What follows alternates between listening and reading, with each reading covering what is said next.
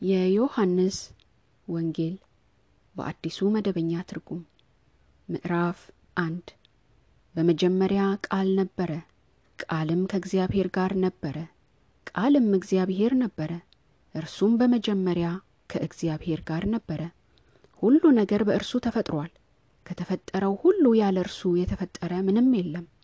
ሕይወት በእርሱ ነበረች፣ ይህች ሕይወት የሰው ብርሃን ነበረች። ብርሃንም በጨለማ ያበራል፣ ጨለማውም አላሸነፈውም።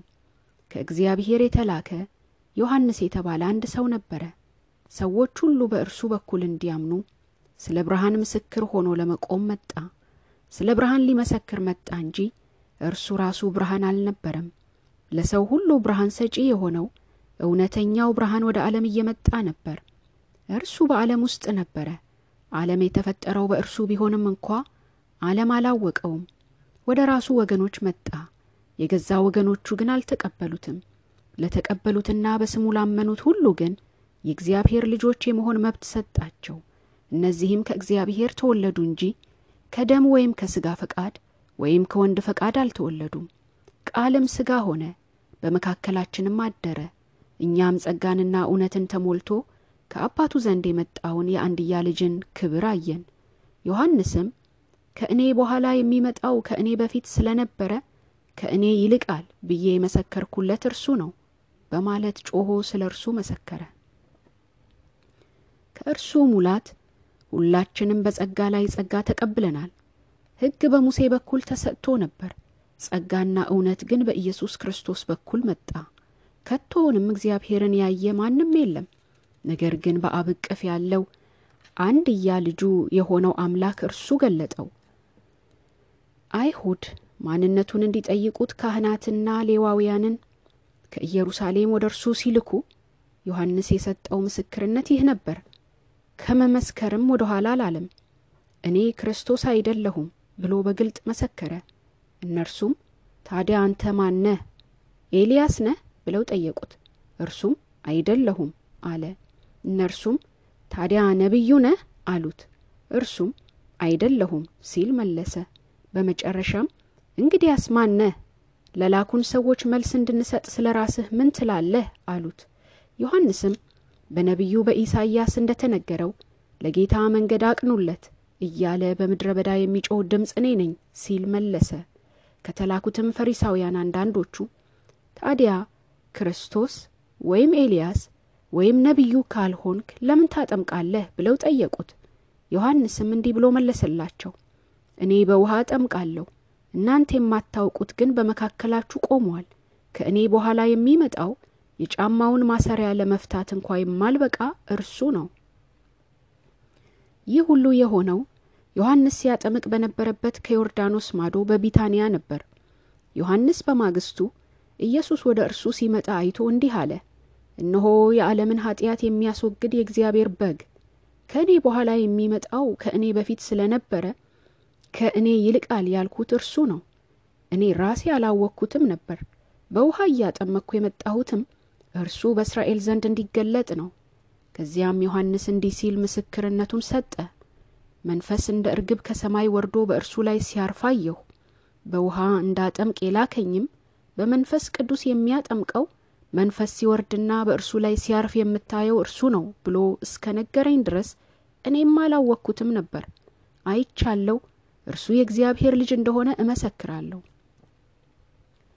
በማግስቱ ዮሐንስ ከሁለቱ ደቀ መዛሙርቱ ጋር እንደገና እዚያው ቦታ ላይ ነበር። ኢየሱስንም በዚያ ሲያልፍ አይቶ እነሆ የእግዚአብሔር በግ አለ። ሁለቱ ደቀ መዛሙርትም ይህን ሲናገር ሰምተው ኢየሱስን ተከተሉት።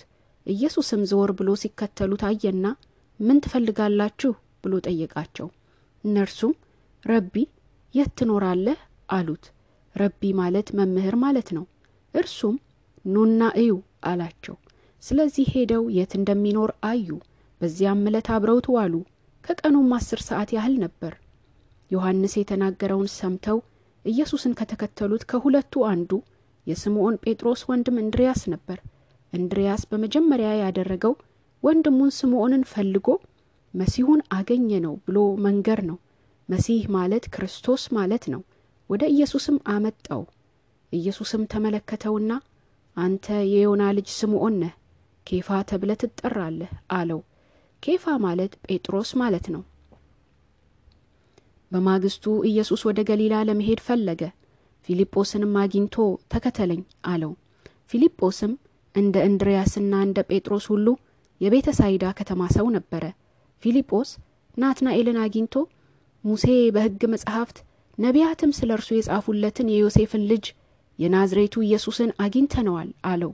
ናትናኤልም ከናዝሬት በጎ ነገር ሊወጣ ይችላልን? አለው። ፊልጶስም መተህ እይ አለው። ኢየሱስም ናትናኤል ወደ እርሱ ሲመጣ አይቶ እነሆ ተንኮል የሌለበት እውነተኛ እስራኤላዊ አለ። ናትናኤልም እንዴት አወከኝ ሲል ጠየቀው። ኢየሱስም ከበለስ ስር ሳለህ ገና ፊልጶስ ሳይጠራህ አየሁ ሲል መለሰለት። ናትናኤልም መልሶ ረቢ አንተ የእግዚአብሔር ልጅ ነህ፣ አንተ የእስራኤል ንጉሥ ነህ አለው።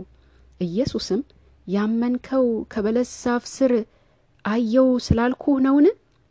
ገና ከዚህ የሚበልጥ ነገር ታያለህ አለው።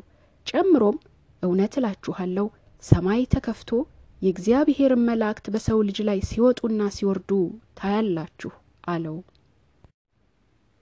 ምዕራፍ ሁለት በሦስተኛው ቀን በገሊላ አውራጃ በቃና ከተማ ሰርግ ነበረ። የኢየሱስ እናት በዚያ ነበረች። ኢየሱስና ደቀ መዛሙርቱም ወደ ሰርጉ ተጠርተው ነበር። የወይን ጠጅ ባለቀ ጊዜም የኢየሱስ እናት የወይን ጠጅ እኮ አለቀባቸው አለችው። ኢየሱስም አንቺ ሴት ሆይ ምን አድርግ ትይኛለሽ? ጊዜ ገና አልደረሰም አላት። እናቱም በዚያ የነበሩትን አገልጋዮች የሚላችሁን ሁሉ አድርጉ አለቻቸው። በአይሁድ የመንጻት ሥርዓት መሠረት ከሰባ አምስት እስከ አንድ መቶ አስራ አምስት ሊትር የሚይዙ ከድንጋይ የተሰሩ ስድስት ጋኖች በዚያ ነበሩ። ኢየሱስ አገልጋዮቹን ጋኖቹን ውሃ ሙሏቸው አላቸው። እነርሱም ጋኖቹን እስከ አፋቸው ሞሏቸው። እርሱም ከላዩ ቀድታችሁ ለድግሱ ኃላፊ ስጡት አላቸው። እነርሱም እንዳዘዛቸው አደረጉ። የድግሱ ኃላፊም ወደ ወይን ጠጅ የተለወጠውን ውሃ ቀመሰ። ሆኖም ከየት እንደመጣ አላወቀም። ውሃውን የቀዱት አገልጋዮች ግን ያውቁ ነበር። እርሱም ሙሽራውን ለብቻው ጠርቶ ሰው ሁሉ በመጀመሪያ የሚያቀርበው ጥሩውን የወይን ጠጅ ነው። እንግዶቹም ብዙ ከጠጡ በኋላ መናኛውን የወይን ጠጅ ያቀርባል። አንተ ግን ጥሩውን የወይን ጠጅ እስካሁን አቆይተሃል አለው። ኢየሱስም ይህን የተአምራዊ ምልክቶቹን መጀመሪያ በገሊላ አውራጃ በቃና ከተማ አደረገ፣ ክብሩንም ገለጠ። ደቀ መዛሙርቱም በእርሱ አመኑ። ከዚህ በኋላ ከእናቱ ከወንድሞቹና ከደቀ መዛሙርቱ ጋር ወደ ቅፍርናሆም ወረደ። በዚያም ጥቂት ቀን ተቀመጡ። የአይሁድ ፋሲካም እንደ ተቃረበ ኢየሱስ ወደ ኢየሩሳሌም ወጣ። በቤተ መቅደሱ አደባባይ ከብቶችን በጎችንና እርግቦችን የሚሸጡ እንዲሁም ተቀምጠው የገንዘብ ምንዛሪ የሚያከናውኑ ሰዎች አገኘ። የገመድ ጅራፍ አበጅቶ በጎችንና ከብቶችን ሁሉ ከቤተ መቅደሱ ግቢ አባረረ። የመንዛሪዎችን ገንዘብ በተነ፣ ጠረጴዛዎቻቸውን ገለበጠ። እርግብ ሻጮችንም እነዚህን ከዚህ አስወጧቸው፣ የአባቴን ቤት የንግድ ቤት አታድርጉት አላቸው። ደቀ መዛሙርቱም ለቤትህ ያለኝ ቅናት ያቃጥለኛል ተብሎ የተጻፈው ትዝ አላቸው። አይሁድም ይህን ሁሉ ለማድረግ ስልጣን እንዳለህ የሚያረጋግጥ ምን ተአምራዊ ምልክት ታሳየናለህ? አሉት። ኢየሱስም ይህን ቤተ መቅደስ አፍርሱት፣ እኔም በሦስት ቀን መልሼ አነሰዋለሁ ብሎ መለሰላቸው። አይሁድም ይህን ቤተ መቅደስ ለመስራት አርባ ስድስት ዓመት ፈጅቷል። ታዲያ አንተ እንዴት በሦስት ቀን መልሰ ታነሰዋለህ? አሉት። ቤተ መቅደስ ሲል ግን ስለ ገዛ ሰውነቱ መናገሩ ነበር። ከሙታንም ከተነሳ በኋላ ደቀ መዛሙርቱ ምን እንደተናገረ አስታወሱ። መጽሐፍትንና ኢየሱስ ያለውንም ቃል አመኑ። በፋሲካ በዓል በኢየሩሳሌም ሳለ ብዙ ሰዎች ያደረገውን ተአምራት አይተው በስሙ አመኑ። ኢየሱስ ግን ሰውን ሁሉ ስለሚያውቅ አይታመንባቸውም ነበር። በሰው ውስጥ ያለውን ያውቅ ስለነበር ማንም ስለ ሰው እንዲመሰክርለት አላስፈለገውም።